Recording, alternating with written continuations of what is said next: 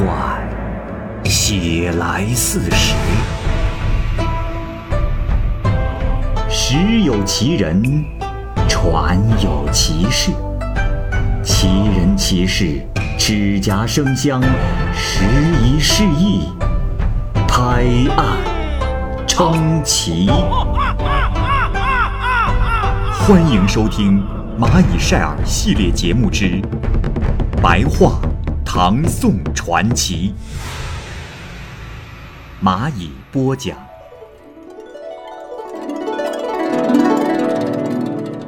元观，元观是唐代宗大历末年洛阳惠林寺的和尚，他能耕种田园，有很多粮食和布匹。在佛学之外，还能精通音律，当时的人都认为他是有名的富僧。可是啊，从没人知道他是从什么地方来的。谏议大夫李元是官宦人家的子弟，在唐玄宗天宝年间呢，他到处吃喝玩乐，而他的父亲李成是留守官，不幸的是沦陷在了叛军的占领区，这李元呢就只得。被迫的吃粗粮、穿布衣，住在慧林寺里，并且把全部的家业都给了慧林寺，作为寺院的公共财产。寺里的人呢，每天只供给一碗饭和一杯水罢了。他没有仆人可以供使唤，也没有朋友来往，只和员官成了无所不谈的朋友。他们促膝而谈，从早上一直谈到晚上。当时的人。都认为他俩是清浊不分，遭到了很多的非议。就这样，过了三十年。袁官和李元两人有一天约定去蜀州游览，到了青城山、峨眉山，共同访道求药。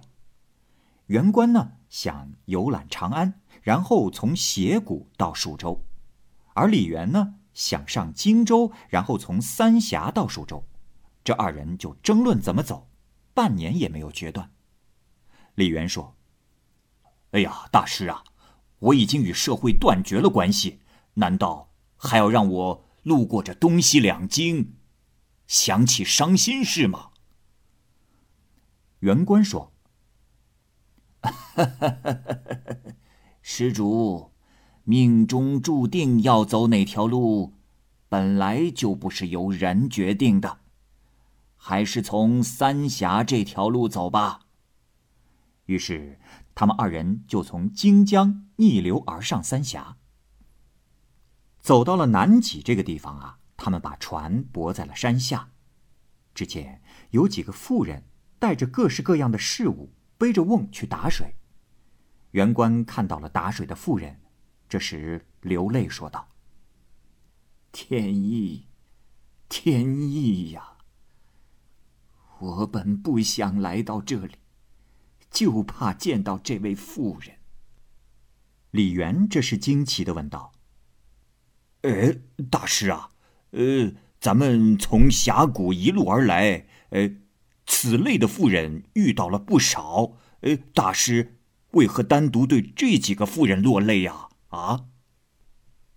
元官会说：“施主有所不知啊。”这几人之中，有个孕妇姓王，乃是我依赖托生之人。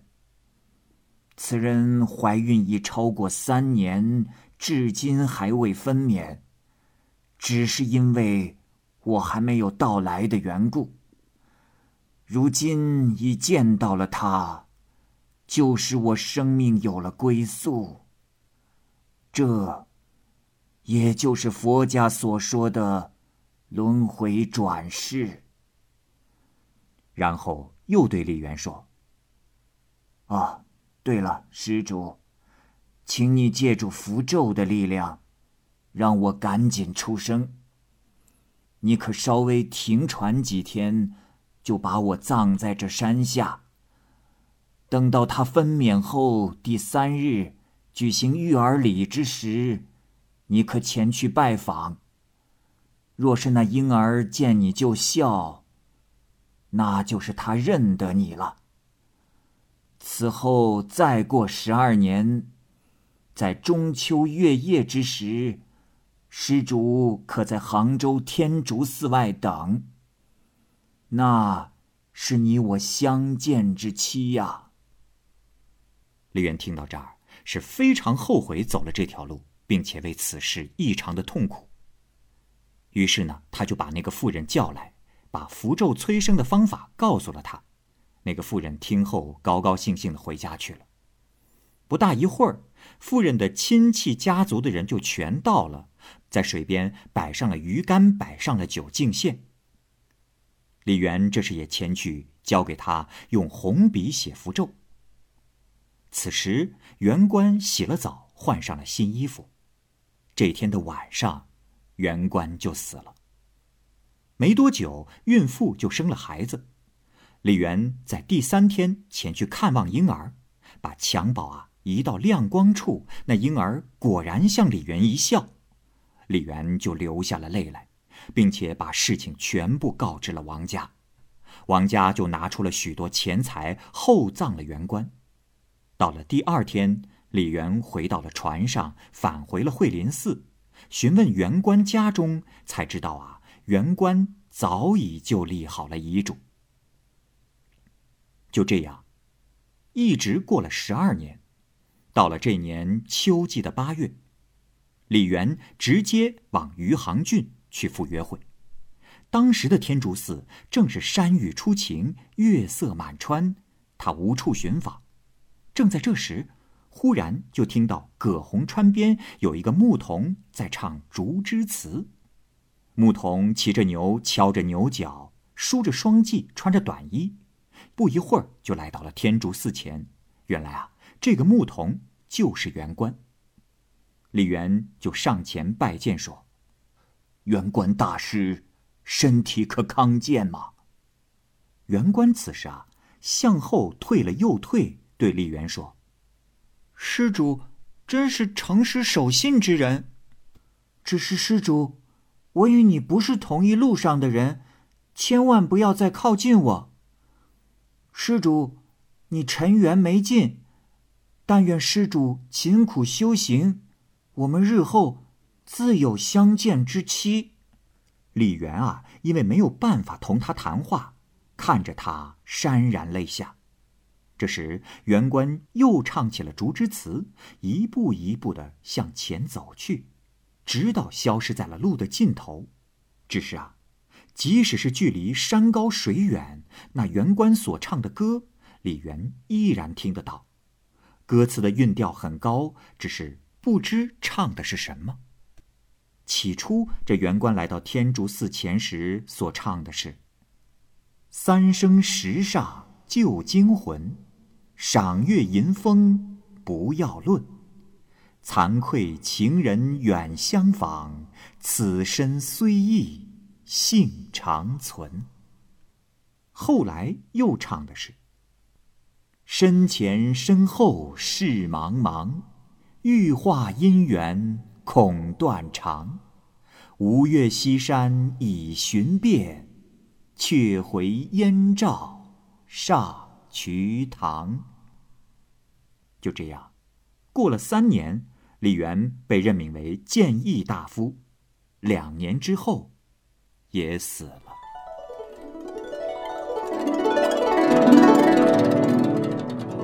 许云峰。许云峰是吹笛的乐工。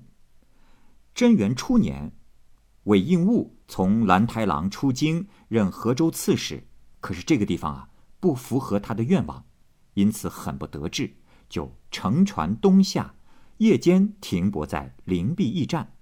当时初秋天气，夜露凝凉，他在船中孤吟，将要作诗，忽然。听到许云峰的笛声，他感慨了好久。韦应物啊，通晓音律，认为许云峰的笛声特别像天宝年间梨园李摩所吹的法曲，于是就召来了许云峰询问。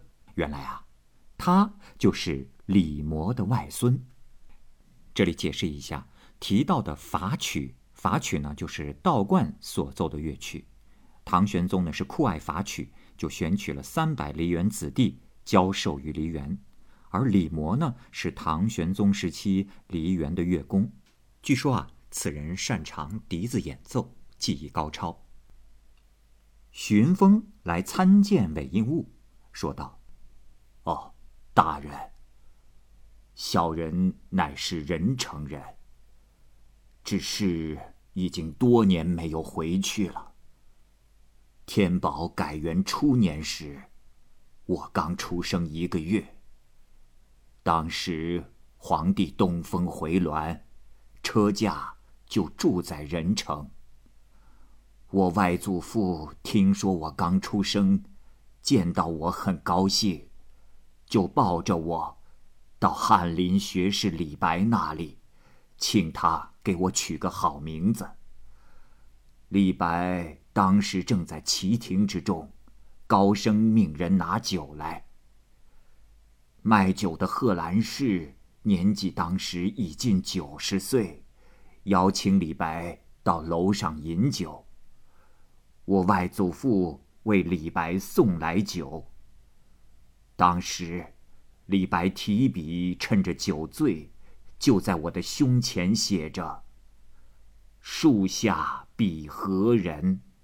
不与真吾好。雨若即日中，烟飞。”谢城堡，在这里把这几个字跟大家交代一下：树下比何人？树木的树，下面的下，彼此的彼，何人就是什么人？第二句，不与真吾好，不语就是不说话的不语。真吾好，真假的真，吾我的代称，好女子好。第三句，语若即日中，语语言的语，若假若的若，即日中，也就是我们说的等到中午的意思。即日中。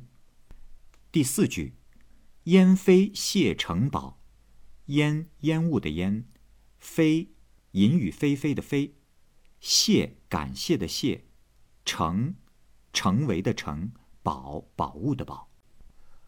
我外祖父告辞说：“本来是请李学士取名，现在也不知学士写的什么意思。”李白说：“名字就在这几句中间。这树下人就是木子，木子就是个李字。不语是莫言。”莫言就是一个“魔”字，这个“魔”字啊，是言字旁加一个莫须有的“莫”，刚好呢就是不语的意思。而“好”字是女子二字组成，女儿的儿子就是外孙。与吉日中是言武二字，言武就是个许字。这里解释一下，“雨即日中”，“语”是语言的“语”，“即日中”刚才说过，就是等到中午，等到中午呢，又是个“午”字，所以言字旁加一个中午的“午”，就是“许”字了。烟飞谢城堡是云出风中，就是许云峰。呃，这几句的意思就是。李默外孙许云峰，这句“燕飞谢城堡”呢，我稍微说一下，“燕飞”就是云的意思，“城堡”呢是成为宝贝的“城堡”两个字啊，是有一个典故，是说汉武帝啊曾经无意间得到过一个宝鼎，视为祥瑞，便开始正式与公卿大臣们商议泰山封禅一事。而在这期间，封禅祠有祥瑞的征兆，夜间呢会发光，白天呢中间呢会有白云升腾，故此呢叫做云峰。后来，外祖父就将它作为了我的名字。只是我刚到十岁之时，就死了父母，便骑一马西入长安。外祖父可怜我远来投亲。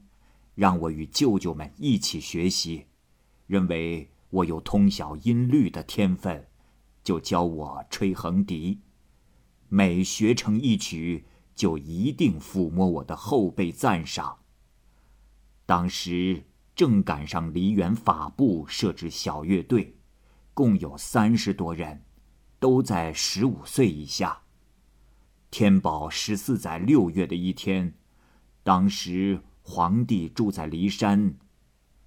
那天是杨贵妃的生日，皇上就命小乐队在长生殿奏乐。演奏的是新曲，还没有取名，正赶上南海县进贡来荔枝，所以就把此新曲命名为《荔枝香》。当时皇帝身边的人欢呼起来的声音，可说是震动山谷啊。只是那年安禄山叛乱，皇帝随后回到了京城。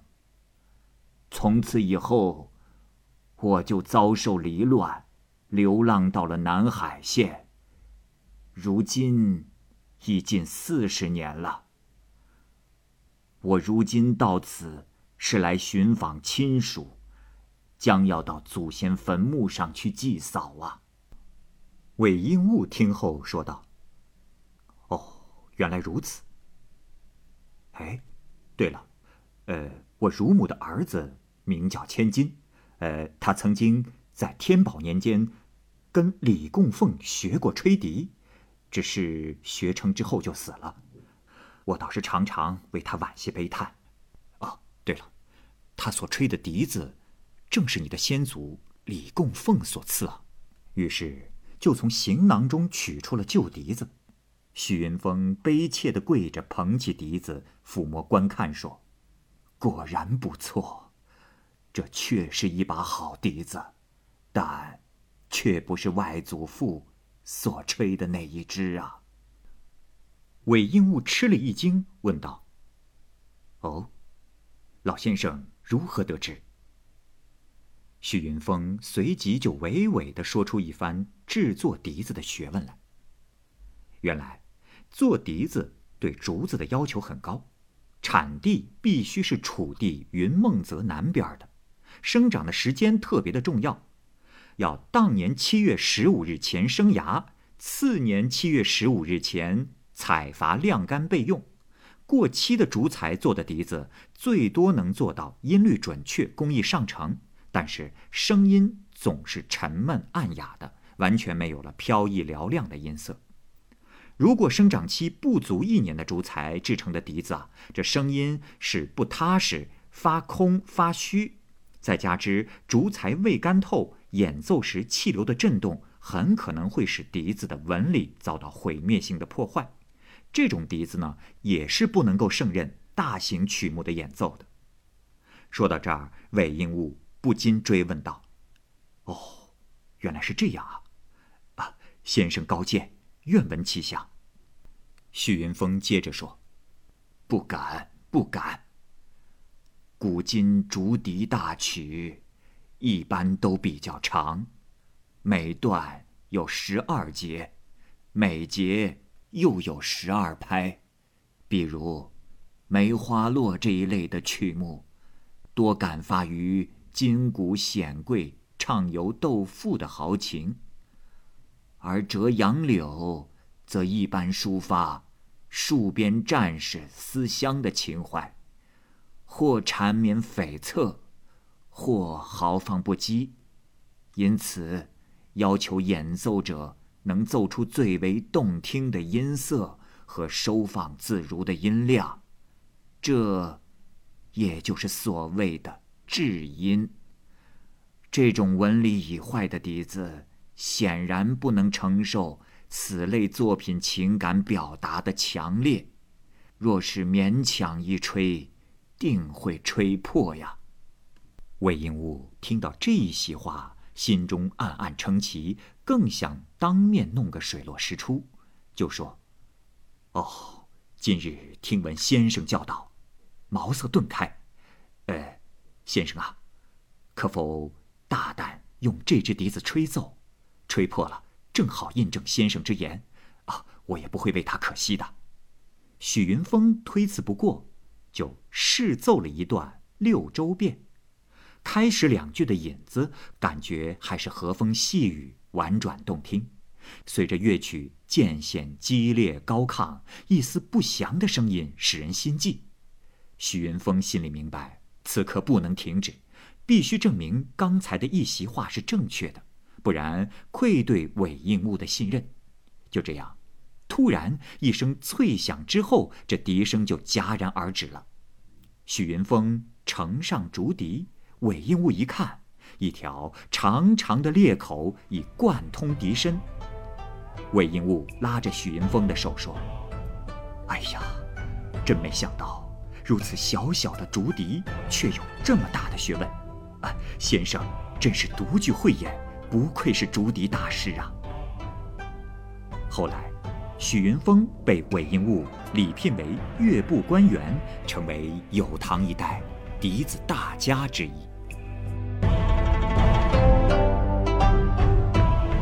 好，由于时间的关系呢，本期白话唐宋传奇的故事就先讲述到这里。